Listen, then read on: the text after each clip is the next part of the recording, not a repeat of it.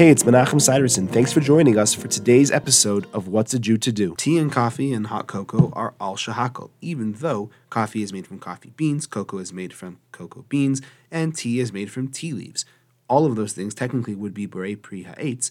However, because they have been processed into cocoa, coffee, or tea, the bracha is shahakal.